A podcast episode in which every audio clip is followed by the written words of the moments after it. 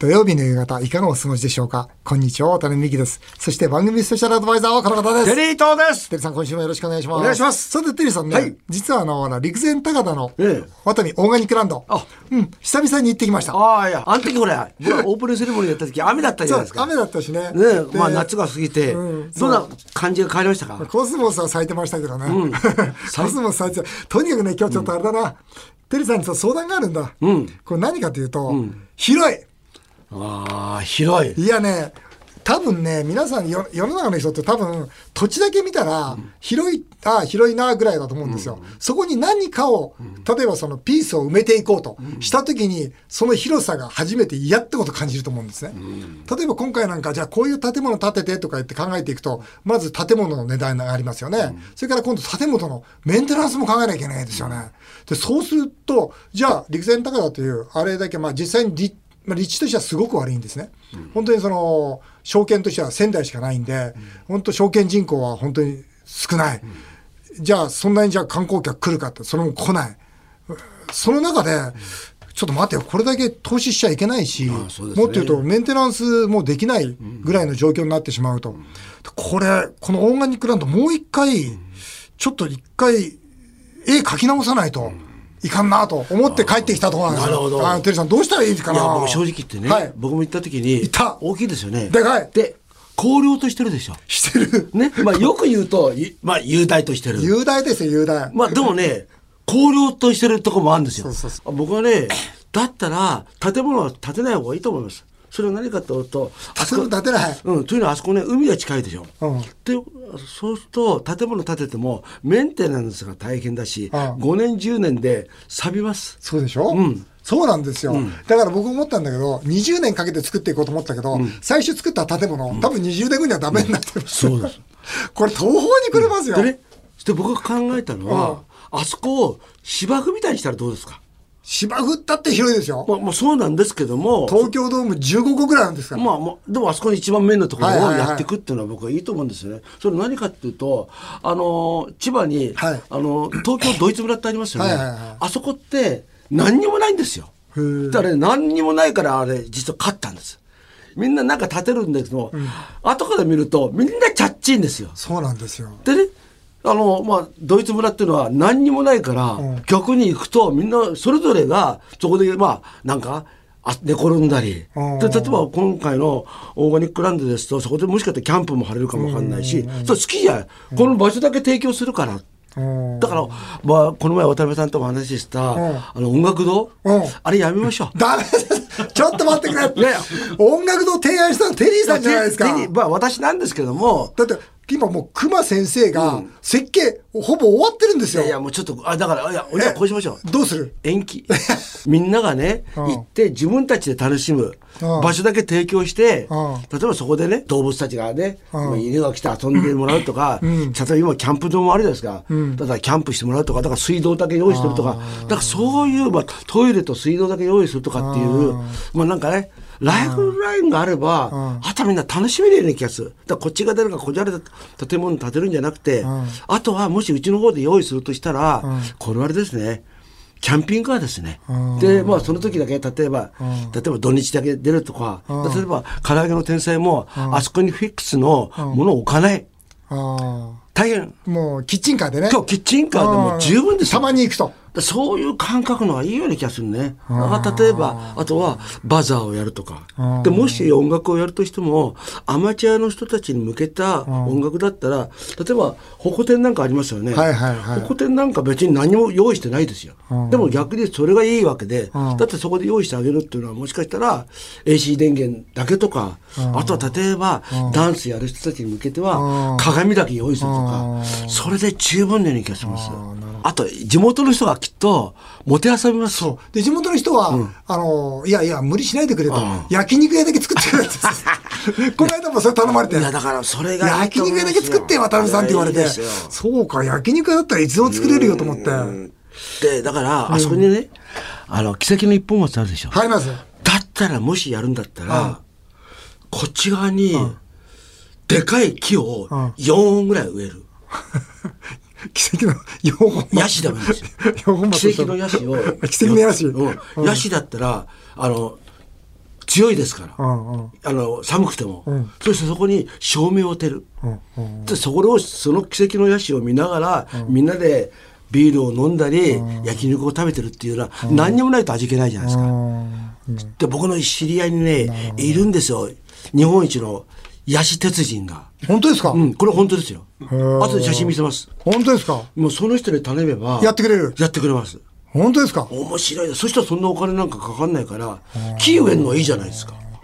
これちょっとあれだてこれ今天才プロデューサーがどんどんプロデュースしてるからな、いやこれちょっとテリーとプロデュース、オーガニックランドちょっと変えよ変えましょう。あとはね、あそこね、もう一ついいのは、焚き火ができるんですよ。うで焚き火し放題ですよで今ねどんな焚き火も怖くない、焚き火が今一番贅沢でしょ？あそう。そうじゃないですか。だって東京の人なんか一般家庭では無理ですね。本当。もう守るからですよ。暖炉もダメになりますよ。広くてさ何にもないじゃないですか、だからこの間そのある方から、そのドローンを飛ばしたいんだけど、あドロードローン。ンを飛ばしたいんだけどって相談を受けて、やっぱドローンなんか飛ばしたい放題だよ。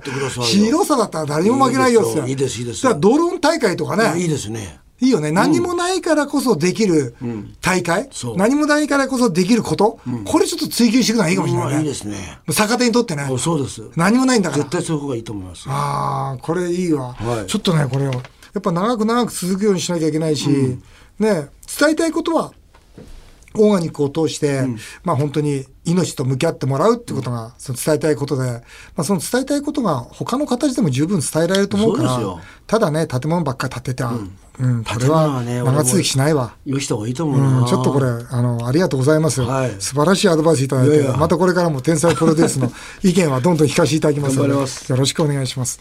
えーさて CM の後は、昨日公開された映画、グレタ、一人ぼっちの挑戦をご紹介します。ぜひお聞きください。土曜日だけにこの映画どうよ国連でスウェーデンの16歳の女の子が怒りのスピーチをしたのを覚えているでしょうかあなたたちが話しているのはお金のことと経済発展がいつまでも続くというおとぎ話ばかり。こう訴えて一躍有名になった彼女の名前はグレタ・トゥーンベリさん。そんな彼女を主人公にしたドキュメンタリー映画が昨日から公開され、渡辺美樹さんは一足先に鑑賞したそうです。そこで今回はこんな企画をお届けします。渡辺美樹が熱く語る映画グレタ一人ぼっちの挑戦。この映画どうよ？グレタさんは強いメッセージと行動力で環境活動家のリーダーとして熱烈な支持を受ける一方で、気候変動否定論者から猛烈な批判や殺害予告まで受けます。しかし、傷つくことを恐れず正面からノーと言い、その挑戦をやめようとしません。国会議員時代から地球環境を意識し続け、最近ではワタミ本社ビルの電気を100%再生エネルギーにするなど、SDGs 経営に挑戦し続ける渡辺美樹さんは、この映画から何を感じたのか。映画のチラシには、環境問題、SDGs への関心が高まる今、見てほしい注目の映画、そう大きく書かれています。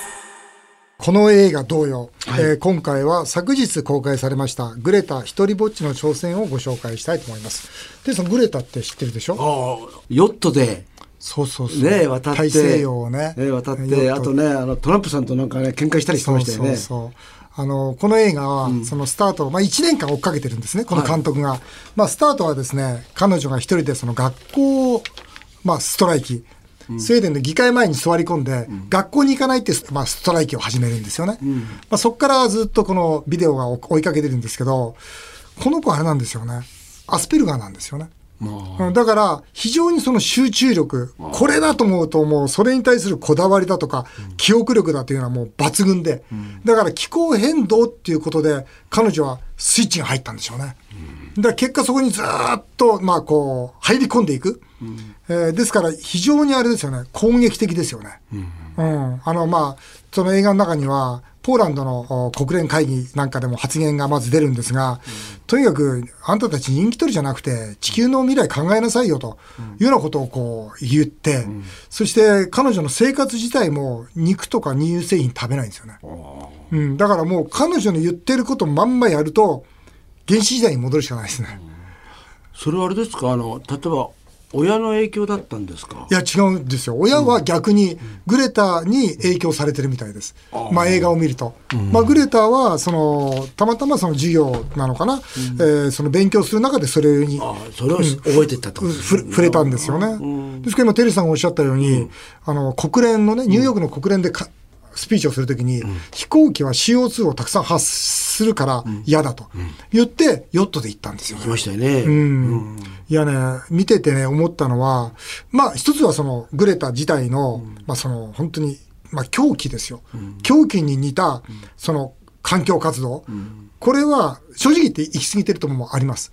だけども、一方、なぜこの子が、ここまでも、その、執執念を持ってここに臨んでいくんだろうか。そのことに対して、今の日本なり世界の若者たちに、無関心でいてほしくないなと。ああ、まあそれはそうですいう。ふうに思いましたね。うんでも一方その彼女の活動がきっかけでデモがどんどん広がっていくんですね。そのデモに参加している人もずっとビデオで映るんですよ。僕はそれでもすごい違和感感じたの。あどうするんですか？だからその人たちはどこまで考えてるんだ。なんかその、そこに人がガチャガチャいるし、みんながそっちにいるからという形でこうついていってるように見える姿が多いんですよね。つまり本当にそれをやりたいと思ってるのか。うん。だから、まあ、一つのファッションっていうか、流そうですれの中でやってるって感じそうです、そうです。だから、何かこの環境問題って、その、誰かが言ったからやるじゃなくて、やっぱり一人一人が考えて、そして一人一人が現実と向き合って、一人一人が、それこそ自分なりの哲学を持って臨んでいかなきゃいけないなっていうのを改めて考えさせられましたね。あの、その人の生活レベルってあると思うんですよ。ありますね。ありますよね。おっしゃる通りですそうすると、まあ、例えば僕らの年になると、まあね、まあ、それこそ、おまあ、それこそ、世の中に恩返ししなきゃいけないとかって気持ち悪いかもしれないけど、それこそ今、アフガニスタンでね、それこそ、まあ、な逃れて、あの、ね、どこ行くか分からない砂漠の中でこれから寝なくちゃいけない人たちの中で、で環境って言われたって、それより今日のね、自分の子供を育てなくちゃいけないのが大事じゃないですか。だから、そのた、その人たち場の、ね、場合場合の中でやっぱ環境っていうのを考えなきゃいけないから、ただまあこのグレタは何であってもこの年でそれを考えるチャンスがあった。だからそれは僕的にしょうがないのかなっていうかしょうがないっていうのは、まあか過激になっても、でも過激になっても大人たちはそのいいとこだけか彼女の、なんかこの、このなんか吸収して、じゃあ自分も例えば例えば海に汚さないようにしろとかプラスチックのものを使わないようにしろっていう形で、それぞれのできる範囲の中でやっていくっていうのも大事なのかなと思いますけど。うん、そうですよね。あのーその中でやっぱ映画の中でもう一つすごい気になったのは、その一方そのなんとかなファッションみたいな形で環境活動に乗り込んでくる若者たちがもうたくさんいる反面ですね、そのグレタが目立ったことによってグレタに対してその心ない誹謗中傷をネットでどんどんする人たちも多いわけですよね。まあ、あるでしょうね。うんとそうまあ、グレタはそのことに対しては負けないんですが、まあ、彼女はもう当然そこまで入っちゃってますんで、絶対私は戦う。えーですからもうね、政治家全部に向かって、世界中の政治家に向かって、その、私たちは許さないと、こう、叫ぶぐらいの強さを持ってるわけですよ。でも、なんだろうな、その時に、ちゃんと考えないで、その、なんとかな、ネットでこう、盛り上げていく、その、誹謗中傷ししていく、まあそういう人たちもいる。で、なんかこう、全く無関心の人もたくさんいる。なんかこう、考えさせられる映画でしたね。ということはね、はいこの渡辺さんがこのグレタを見て後に、はいはい違和感を感じたうん。部分もあるわけですよね。うんうんそれって、ん監督としてはどうなんですかね？その彼女はやっぱり得意な部分じゃないですか。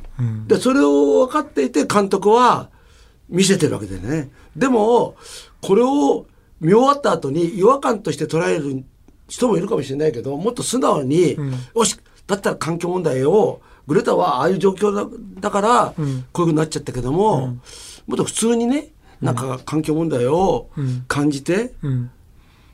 くれる人も増えるような監督は演出をできなかったのかなって感じをちょっと僕したん。ですけだど、聞いててググレタの狂気がカメラを通して伝わってきちゃうんですよ。うん、だからそれに対してちょっと違和感を感じるんですよね。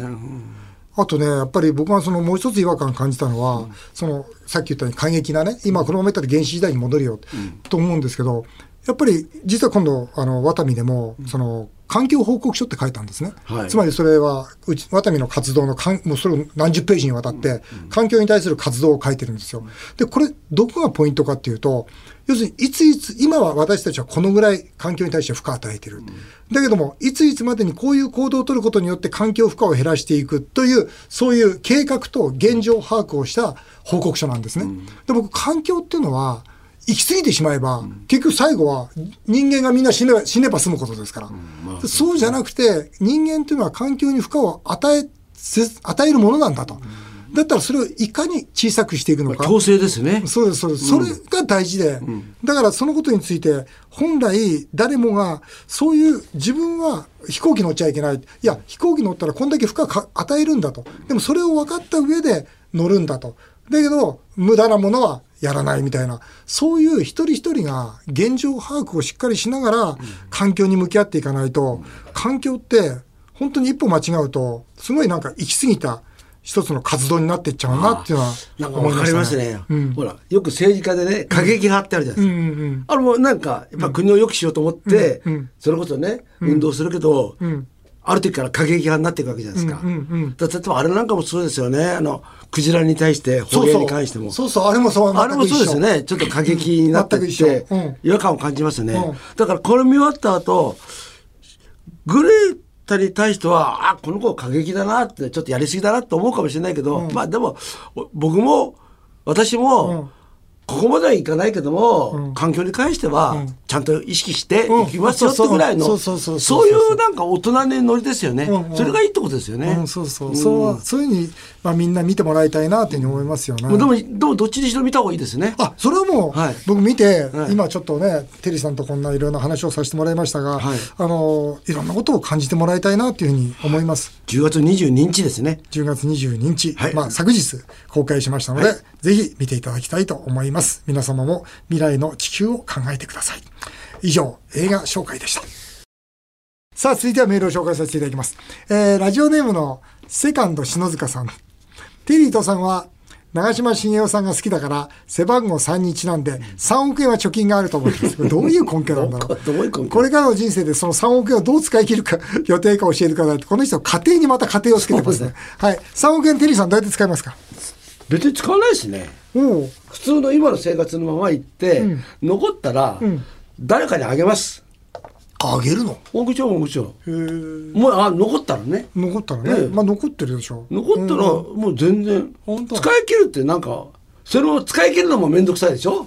使い切るっていう感覚がないよね。ないですよね、うんないでしょ？それはないと思う。それもなんか間抜けじゃないですか、うん間抜けですよだからだったらそのお金で、まあ、いくら残るかわかんないけど、ん社会還元みたいな形でしようかなとは思ってますね、僕は俺子供いないから別にいいやって、いいですよね。うんうん、素晴らしい。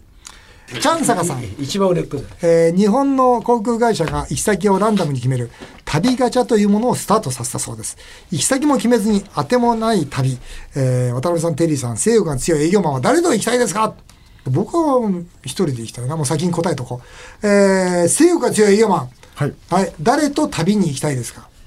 これちょっとごご提案なんですけど、提案するな、いやいや。だんだんさ、ほら、ちょっと慣れてきたからさ、質問じゃなくて提案するようになったこいつは。いやいやちょっと会長あとテリーさんの、はいもうお好みの女性を私お連れしますんでぜひちょっと私含めて6人で、おお行くよはい それは絶対行くよ。そんな夢のようなことがあんの、あ、そうだ。めちゃめちゃ可愛くて、まあ、ちょっと口軽い女の子かちょっと僕口重い子が好きなんあですよ。じゃあ口軽い子よりも口硬くてちょっとあとちょっとだらしない子が好きなんですよ。何がだらしい？やわかんないですけど。わかる。あの、理解しました。そうはい。飲み屋みたいな会話してるんだから。これ完全に飲み屋の会話じゃないですそれで、どうなのよ、性欲の強い営業マンは。い自分が行くとしたら誰を連れて行くのよ？私はちょっと今好意を。持ってる人はい。いますか？はい。いいね。それどこで知り合うの？それは。営業マンだ。だってあちこち。営業マンだからな。いいよな。あちこち行ってるもん。それ目的で。どこ行けるもんな。うん。テリーさん誰と行きますか？一人がいいですね。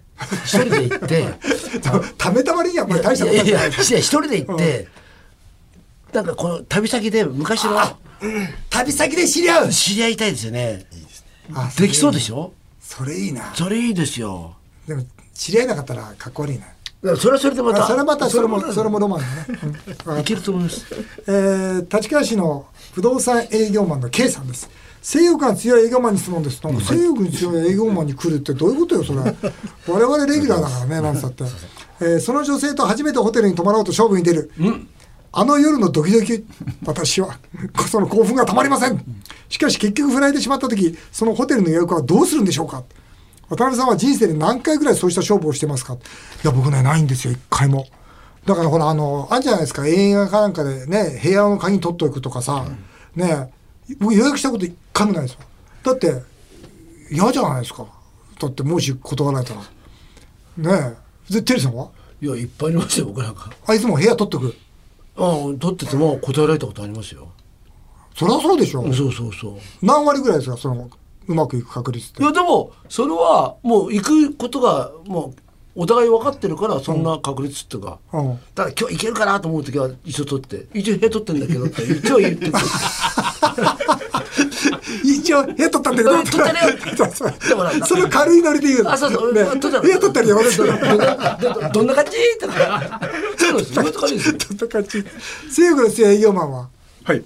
もちろん何回もありますけど。はいその時ってのは大体そのもう確実に約束して取るわけじゃなくてその一か八かで取る場合ってあるでしょ？はい。まあある程度いけるかなっていう時はもうそうだよね。取っちゃいますね。確率ははどんなもんですか、い。もう6割くらいじゃないですかね。6割？はい。成功？はい。おおすごい。おー10人中4人がダメなんだ、ねえ。でそういう時ってどうするの？部屋取ってあるんだからはい。一、人で部屋行くの？いやまああの予約は解除せずに、うん。まあ、一回ちょっとシャワー浴びて、ちょっと身を落ち着けてから ププロの方を呼ぶっていう。いやもう切り替えて。元取ってるね。すご元は取ってますよ。やっぱりさすが性欲が強い営業マンだね。僕ねそんな答え想像もしなかっいやいや 偉い。偉いわ。いやこの番組の準レギュラーになるにふさわしいわ。さすがだよ。すごいわ。えーあっという間にお時間になりました。以上メール紹介でした。テリトさん、また来週もよろしくお願いします。日本放送渡辺美希5年後の夢を語ろう。この番組ではリスナーの皆さんのメールをお待ちしております。メールアドレスは夢 5-1242.com 夢 5-1242.com お送りしてきました。日本放送渡辺美希5年後の夢を語ろう。また来週のこのお時間にお会いしましょう。お相手は渡辺美希でした。あなたの夢が叶いますように。